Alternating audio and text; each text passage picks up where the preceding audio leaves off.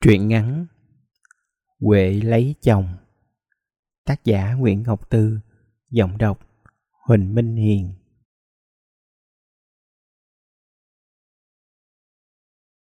Vẫn còn tiếng lập cụp rộn ràng của mấy cây dao chặt vào mặt thớt mù u. Vẫn tiếng nói cười sao động từng chòm nhóm của các chị, các dì trong nhà bếp. Tiếng mái đèn chạy tạch tè Đằng trước rạp Nhóm ca cải lương dạo đờn lững ta lững tửng, rồi ai đó vô câu giọng cổ ngọt xớt.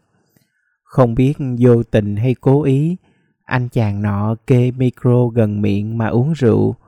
Nghe đánh cái chốc giòn thiệt giòn, rồi khà ra tuồng như cay đắng lắm, chua xót lắm, bắt thèm. Huệ với Điềm ngồi xếp quần áo trong buồng, Điềm bò lại cửa sổ mở chốt, đẩy hai cánh cửa lá sách sơn xanh ra. Trời khuya sâu hung hút, nó la lên. Trời, gió mát ghê hen. Huệ gật đầu, ừ, mát. Gió chạy nghe thông thống trong lòng, nghe rõ ràng cái mùi xoài cát trái mùa chín son ngoài sông cửa. Tự dưng Huệ thấy nhớ nhà ghê lắm ngồi ngay ở nhà mà cũng nhớ thiếu điều rớt nước mắt cái đợp xuống mặt chiếu bông. Lúc nãy ăn cháo khuya xong, bà Huệ biểu cả nhà ra đằng trước, ông đốt nhang khấn trước bàn thờ làm lễ xuất giá cho con gái út. Chưa đủ lễ thì má Huệ đã khóc hòa. Mấy chế mấy gì ở nhà dưới chạy lên, bắt khóc theo, nước mắt nước mũi lòng thòng, thành ra ai cũng xúm lại khóc nên không có màn dặn dò như những cái lễ xuất giá khác. Huệ nghĩ vậy mà tốt, nó đỡ buồn tuổi. Điềm dặn, bây giờ mày khóc cho đã đi, để mai lúc rước dâu thì ráng nhịn. Cô dâu mà khóc, son phấn trôi tèm lem, thấy rầu lắm. Trời đất, buồn thương ở trong lòng, lúc nào cũng tràn đầy thì phải khóc cho dơi, chứ có phải rót nước ra từ cái ấm lúc nào muốn rót thì rót, lúc nào muốn không thì thôi. Con gái lấy chồng, hỏi ai không tuổi. Hồi sáng này lúc đi chợ mua đồ về, tao thấy ông thi đi ngang nhà mình. Điềm rủ cái áo bà ba hường làm cái đèn trao ngọn. Nó lên tiếng, huệ ra bộ dửng dưng. Ừ. Thấy cái mặt ổng buồn, đứt ruột lắm. Ừ. Điềm trở giọng quạo quọ. Ừ ừ hoài, phải chuyện mày với ổng mà thành, đám này vui biết bao nhiêu không?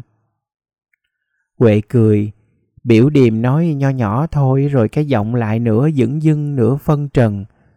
Thành gì mà thành, người ta đã nói là không có tiền sắm trầu cao.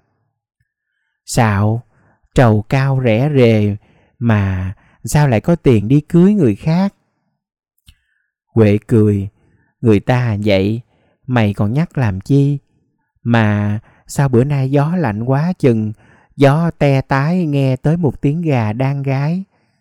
Nghe từng giọt, từng tiếng buồn thiểu, cái vali da mới màu dôi đã đầy quần áo, đồ của Huệ không có bao nhiêu, cũ hết rồi.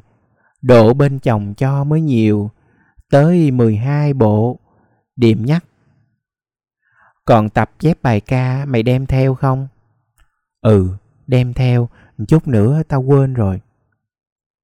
Mà đem theo chắc cũng không làm gì hết.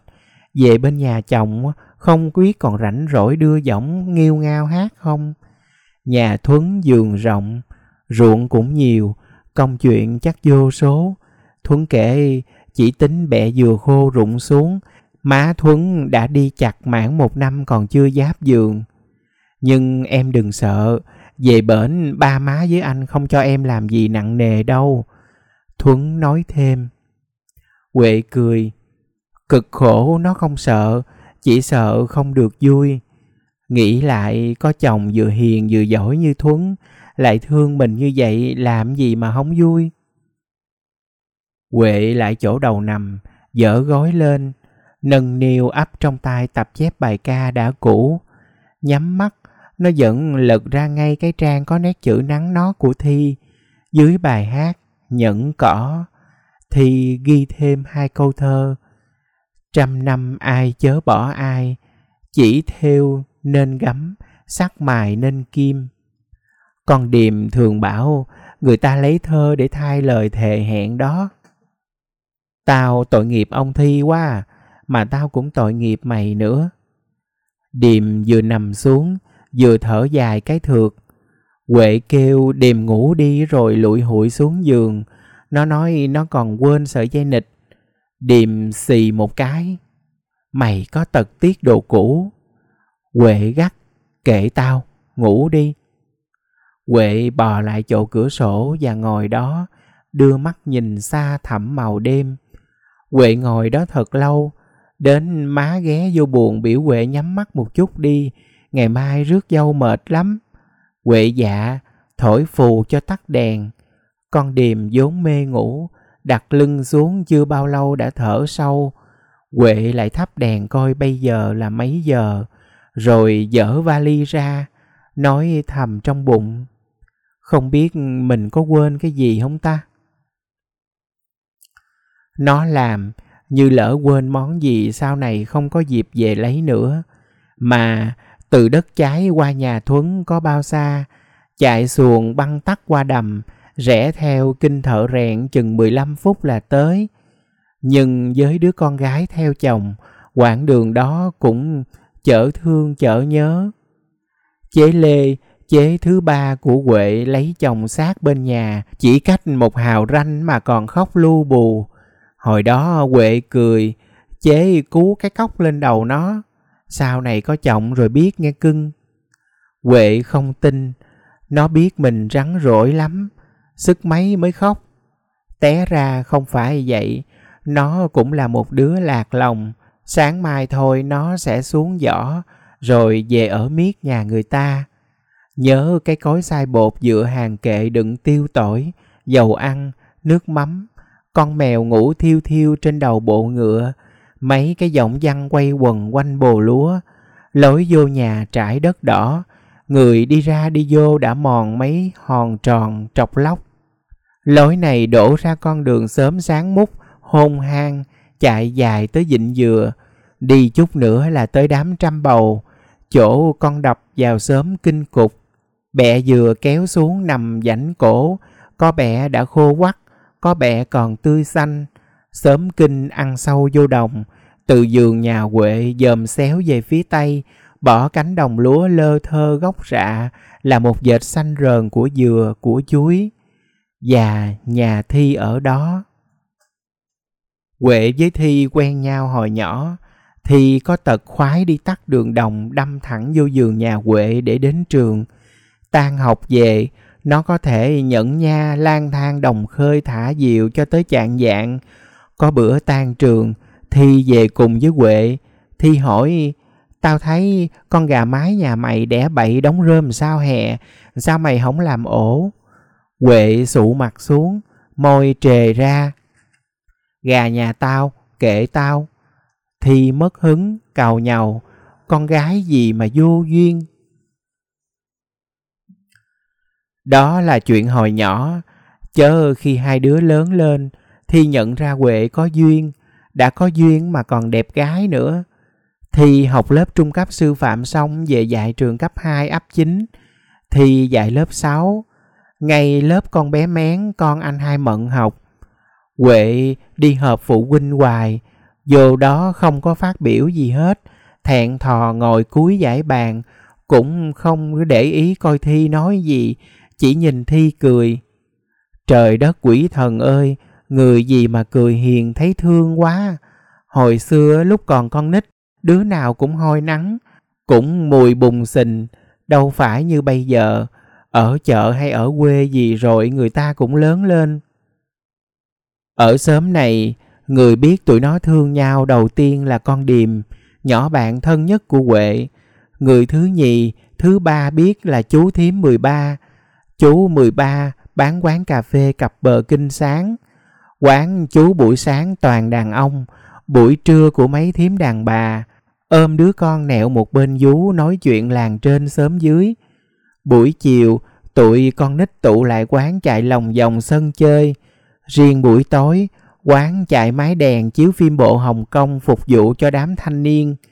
Có lần coi bộ phim kiếm hiệp Thiên Long Bát Bộ, tới đoạn A Châu chết, con Huệ nước mắt rịn rịn, chắc lưỡi nói với con Điềm, ước gì trên đời này có ai thương tao như ông Kiều Phong thương A Châu, chắc tao sướng tới chết luôn quá à. Con Điềm cười, ngó ra sau lưng, nói xa xôi, có chớ, sao mà không? Thì ở đằng sau, kế giải ghế của Huệ ngồi, hít đầm đìa hương tóc thơm của cô bạn gái, mỉm cười. Ra về, thì thả chậm chậm theo tới chỗ quẹo vô nhà Huệ. Thì mới níu tai Huệ lại thì nói rằng, Ông Kiều Phong đó mà nhậm gì, Có người còn thương Huệ hơn. Tai Huệ ấp vào giữa tai Thi liếu ríu. Sáng ra, bà hai, Má Huệ nói với thím 13 Làm gì hồi đầu hôm mấy con chó nhà tôi sủa ông ổng hoài vậy không biết? Thím cười, Chó sủa chuyện vui rồi con Điềm làm nhân chứng cho mối tình của Huệ. Gặp Thi ở đâu, Thi nói cái gì Huệ đều kể cho Điềm nghe. Nhiều lúc Điềm phải nạt.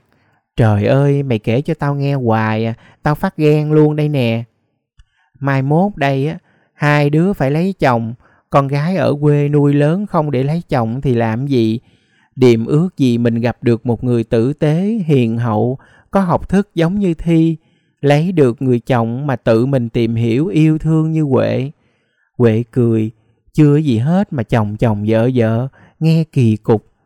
Nói vậy nhưng lòng Huệ nghe ấm rang, nó mơ tới một mái nhà sớm chiều khói tỏa. Buổi sáng nó rang cơm cho Thi lót lòng đi dậy, trưa đón Thi về chăm chút nồi canh chua bông súng ăn với cá sặc kho khô. Thương thì thương vậy, nhưng nhắc chuyện cưới thấy không gấp gáp được. Nhà Thi đã nghèo mà anh em lại đông. Má Thi giàu, đứa nào nấy làm để cưới vợ riêng. Lương của Thi thì ít lắm, dư giả có bao nhiêu. Vì vậy mà Thi xin đổi ra rạch ráng chạy trường quyện. Thi tính ra ngoài đó Thi dạy thêm giờ, chắc lương lên được hai trăm mấy, để dành không bao lâu nữa đủ tiền lễ để cưới Huệ rồi. Huệ cười, cưới vợ chứ đâu phải mua vợ đâu mà tốn nhiều tiền. Thì bảo không cần rình rang nhưng cũng phải có năm sáu bộ đồ, một cái đôi bông.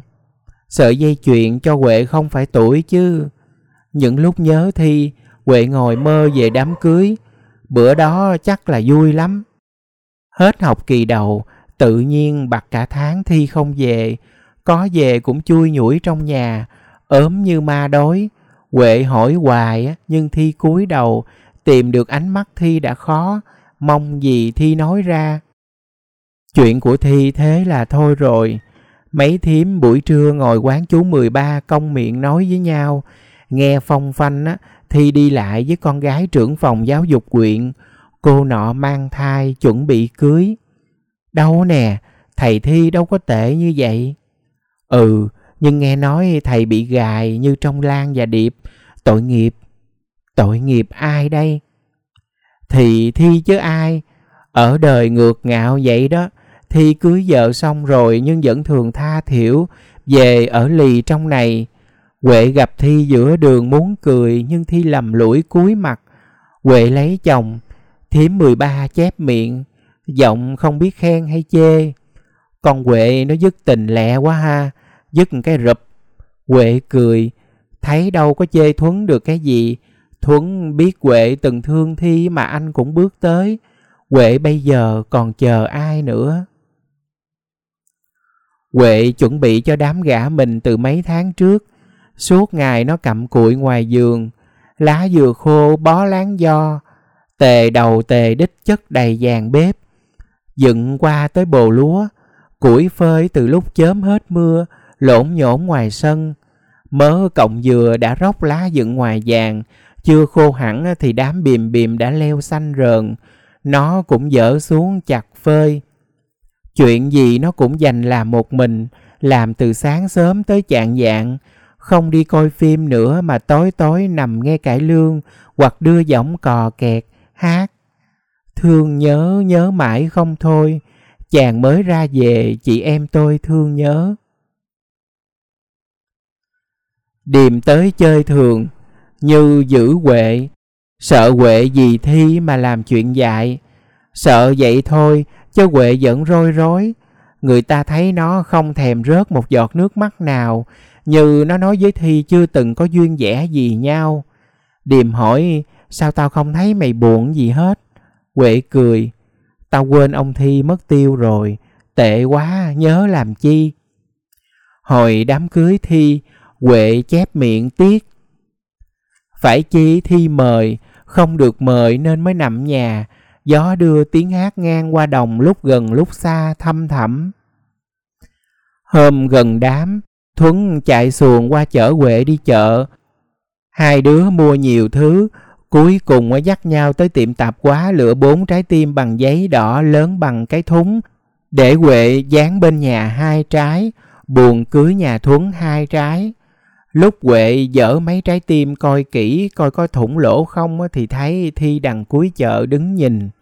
Huệ cười ráo quảnh, tưởng Huệ không thấy, Thuấn quay qua nhắc nhỏ. Thi kìa, em. Huệ cười, ừ, Thi đó, Thi chớ ai. Rồi biểu người bán hàng lựa thêm cho hai chữ song hỷ mới lại gần chào. Huệ biểu, Thi đừng có nhìn tôi trân trối như vậy, tôi cũng phải lấy chồng chứ phải hôn mà thi nhớ đối xử với người ta tốt như đối xử với tôi vậy nghe. Thi gượng gạo cười rồi cắn môi quay đi. Thuấn nhìn theo, nắm tay huệ, nắm rất chặt. Nửa như để an ủi, nửa lại giống như rịch lấy, như sợ huệ bỏ chạy đi mất. Huệ mắc cười. Đó là lần đầu tiên từ lúc xuống mối tới ăn trầu uống rượu rồi chuẩn bị cưới thuấn mới nắm tay cô thì phải vậy thôi mai mốt là vợ chồng rồi. Huệ ngồi chỗ cửa sổ cho tới lúc gà gái rộ, bà hai lủi thủi đốt cây đèn cốc ngồi lột tỏi, không biết có phải tỏi nồng hay không mà mũi bà sụt xịt, nước mắt kèm nhèm. Bà con cô bác cũng trở dậy râm ran. Thức ăn đãi buổi mai đã làm sẵn từ hôm qua một mớ, nhưng thịt kho tàu vẫn chưa thấm lắm, lớp mỡ chưa có trong. Than bắt lửa cháy lép bép, Huệ kêu Điềm dậy sửa soạn ra chợ xã đánh tóc, làm mặt. Điềm ngồi dậy, tay lò mò kiếm cây kẹp tóc, giọng tỉnh queo nhưng hơi bàng hoàng. Trời, sáng rồi sao? Mau vậy? Đám thanh niên đằng trước quét qua nền rạp, xếp bàn ghế ra. Nhóm ca cải lương đã mỏi mòn quẹo vào nhau ngủ mê mệt. Thay vô đó là băng nhạc đám cưới sập sình. Ô vui quá xá là vui. Xuống xuồng, Huệ giành lái mái. Điềm ngồi co ro đằng trước mũi than lạnh quá chừng đi. Gió này mà không lạnh sao được. Một tháng 13 ngày nữa là Tết rồi còn gì. Và sau Tết này, mấy thím ngồi quán trưa bảo nhau, vợ chồng con Huệ có về. Trong tiếng máy cô le bốn nổ lùng bùng, tự dưng Huệ bảo, ừ, lạnh quá à, điềm ha. Xuồng từ từ chạy tới nhỏ. Xuồng từ từ chạy tới đập nhỏ đầu sớm kinh cục. Đám trăm bầu đứng im lặng sơ rơ. Huệ bất ngờ xuống mái chạy chậm. Chiếc xuồng khật khừng. Nó ngơ ngẩn ngó lên bờ. Trong lòng trao chát một nỗi thèm muốn. Nó muốn chạy vô sớm tới nhà Thi, gặp anh và nói cho anh hay rằng nó hết thương Thi rồi, nó quên anh, quên thiệt. Nhưng nói để làm gì ta?